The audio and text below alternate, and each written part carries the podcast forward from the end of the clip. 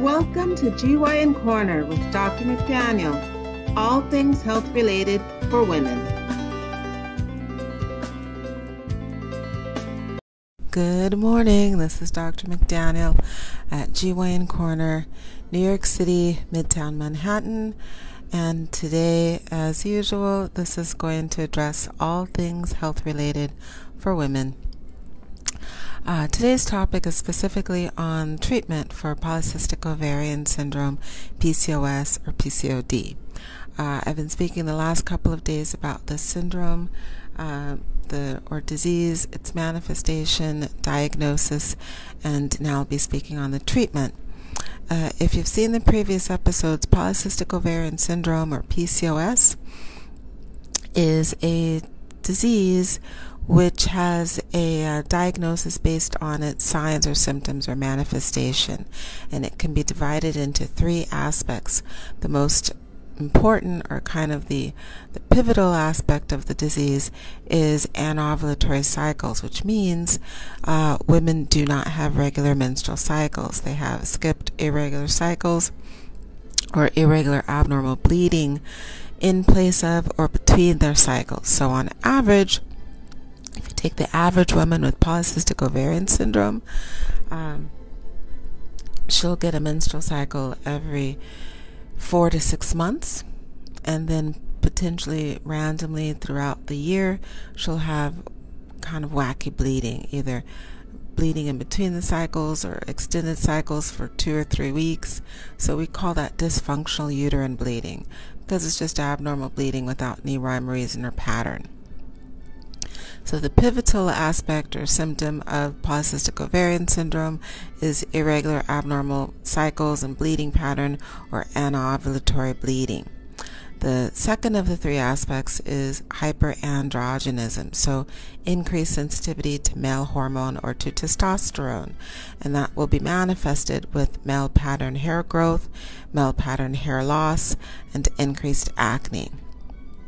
The last aspect is insulin resistance, which is prediabetes, diabetes, and the physical manifestations of pre-diabetes and diabetes. So central obesity and all of the metabolic disorders like metabolic syndrome, hypertension, and obviously insulin dependent diabetes or even the um, non-insulin medications for diabetes. So, that being said, the treatment I will base on those three uh, pillars of polycystic ovarian syndrome. So, the first is anovulatory cycles. Now, I'll backtrack for a second. We don't have a cure for polycystic ovarian syndrome, so there's nothing that we can do to treat or to cure anyone and just take the disorder or the disease away. So we treat the signs and symptoms. The first is anovulation or anovulatory cycles. As I mentioned, women with PCOS do not ovulate on a predictable regular pattern, but they do have normal hormone levels. So, um, historically, we've treated the um, aspect of irregular cycles either with medication or with surgery. Surgical aspects to treat it is called ovarian drilling or ovarian wedge resection. So we'd look at the ovaries. As I mentioned previously, the ovaries most commonly will manifest anovulatory cycles because there will be tiny little cysts all over the surface or the outer external edge of the ovary. Those cysts are called follicular cysts. We say this lady has a polycystic ovary, and it's due to the anovulatory process. So the hormones are normal, eggs or follicles are recruited, and then they arrest in development, so they don't get to the stage where they ovulate. So ovarian wedge resection, wedge resection was a treatment where uh, women would undergo surgery and literally a wedge of the ovary was removed. These ovaries are usually very plump because of all the tiny cystic changes. So on average, the ovary is going to be about five to six centimeters, which is about, oh, I don't know what that is, maybe the size of a tangerine.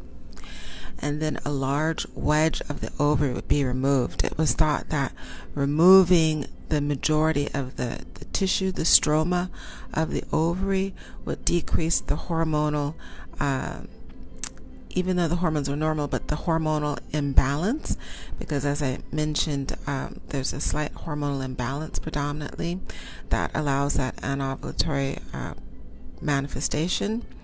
So, removing a large portion of the stroma, um, which is hormonally reactive, it was thought that that would decrease that hormonal um, inequality that manifests in the anovulatory cycles. And for the most part, it does actually work. So you operate on the lady from both ovaries, you take a large wedge out of the ovary and repair it. So you reduce that ovary from about a 5 to 6 centimeter or tangerine size ovary down to at least 50 or 60 percent of its original size. So now you have about a 3 centimeter or um, would be three centimeters would be about the size of um, be smaller than a plum, like a, a, a really small plum or um, a fig. Fig is better. fig is a better representation. And when you did that, sh- this lady would have normal, regular ovulatory cycles, usually for several years. Now, that's an open procedure historically, so it'd be a cut like a C section cut or the same cut that we do for hysterectomy, which of course also incurs the recovery and healing time, time off of work, anesthesia, recovery, all of the whole nine yards just to get predictable regular cycles. So when the age of laparoscopy or keyhole surgery or camera surgery came about, the wedge resection simply because realistically uh, the ability to suture was difficult when the laparoscopy um, uh, technology became available. Uh, the idea was instead of just cutting a big wedge out, and we can achieve the same results by just destroying a large portion of the ovaries because that's what the wedge resection does. It eliminates a large portion of that ovarian mass. So the drilling was literally like a drill, just destroying large portions of the ovary by drilling holes into it. So, cutting holes all through the surface of the ovary and trying to achieve the same result. Destroy or um, eliminate approximately 50 to 60 percent of the ovarian tissue and its stroma. And of course, that worked also. But still, it's time off of work, it's surgery the recovery time is minimal because it's laparoscopic, so it's camera, uh, but it still incurs uh, a time commitment and anesthesia, which can be potential morbidity and some healing with pain. So, uh, the surgical treatments have really fallen out of favor because we have medication. Medication is birth control pills. Birth control pills we don't only use for birth control, we use them also to manipulate the cycles. So the birth control pills are easy. You give this lady birth control pills, and the birth control pills manipulate the menstrual cycles because they manipulate the stimulation of blood on the uterus and blood coming out of the uterus. So the birth control pills are easy. Of course, you have the situation where some women don't want to take birth control pills or they don't want to have to commit to taking a pill every day at the same time, or they might have cardiovascular disease, uncontrolled hypertension, migraine with aura, history of strokes, or history of deep vein thrombosis or superficial thrombophlebitis. Any of those disorders, um, you're not supposed to take estrogen. So now she can't take the birth control pills for whatever reason. So an alternative to that is progesterone only, or what we call progesterone only pill, or what some people call the mini pill. So the mini pill does not have estrogen. Catch, of course, is it's not as uh, reliable as the ones with estrogen because estrogen is what helps decrease abnormal bleeding or breakthrough bleeding, non scheduled bleeding. So, of course, it's better than nothing, but it's um, not as good as the estrogen containing pills. So, the progesterone only pill, uh, the same rules apply though. You do have to take it every day at the same time. However, you can take the progesterone only pill even when you have those uh, medical issues if someone doesn't want to take the pills, whether it's the regular combined or the mini pill, obviously they don't want to undergo surgery to have regular predictable cycles, then the alternative is just to take progesterone to clean out the lining inside the uterus so that we don't have this question of whether there's abnormal buildup or not. So they can take medroxyprogesterone acetate. Uh, the brand name is, is Provera. So they can take progesterone just to clean the uterus out every three to four months in order to prevent any potential problems with abnormal or precancer cell changes.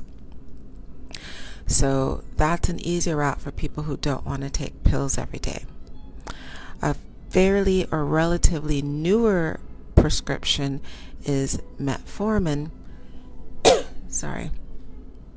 And metformin is a medication we use to treat diabetes. However, it has been seen that because it helps to decrease insulin resistance, that does seem to help regulate or to um, allow for more predictable menstrual cycles. So, a lot of women in the last few years who can't take the pills for whatever reasons, or don't want to take the birth control pills for whatever reason, or maybe they want to get pregnant, uh, they've been given metformin catch with metformin is it does have a lot of GI issues with it. So women take metformin. Usually they'll start off at once a day and sometimes twice a day. They'll have a lot of intestinal problems, gas, bloating, loose stools, diarrhea. So can't get something for nothing. And I guess last but not least, for women who don't want to take the birth control pills, don't want to take the progesterone or Provera, don't want to take um, the metformin, realistically speaking, if they naturally get their cycles every three to four months and they're not having issues with abnormal bleeding, they don't have to take any medication at all because uh, as long as medically, as long as you're getting the cycles, ideally every three months, the concern for abnormal tissue buildup or precancer changes inside the uterus is very, very, very low. Uh, I'll speak on pregnancy and polycystic ovarian syndrome uh, on another presentation. So I hope that's been helpful uh, information on one aspect of treatment for polycystic ovarian syndrome, PCOS, PCOD, that aspect being the anovulatory cycles and how to regulate them. Uh, this is Dr. McDaniel at Midtown GYN in Midtown, New York City, uh, Midtown Manhattan. Please check out our YouTube channel. It's GYN Corner, just as the Facebook page is also GYN Corner. All things health related for women please like, please follow on the Facebook, subscribe on the YouTube channel, please share it with friends and family, and please post any questions you have or topics for uh, presentations. I'd love to, to address topics that people are um, eagerly or um, uh, desire to hear. Thanks again. Have a great rest of your Friday, and I'll be back tomorrow at the horse farm. Bye.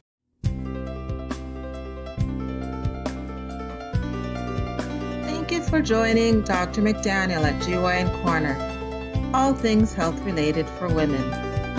Please subscribe and join us again soon for another episode.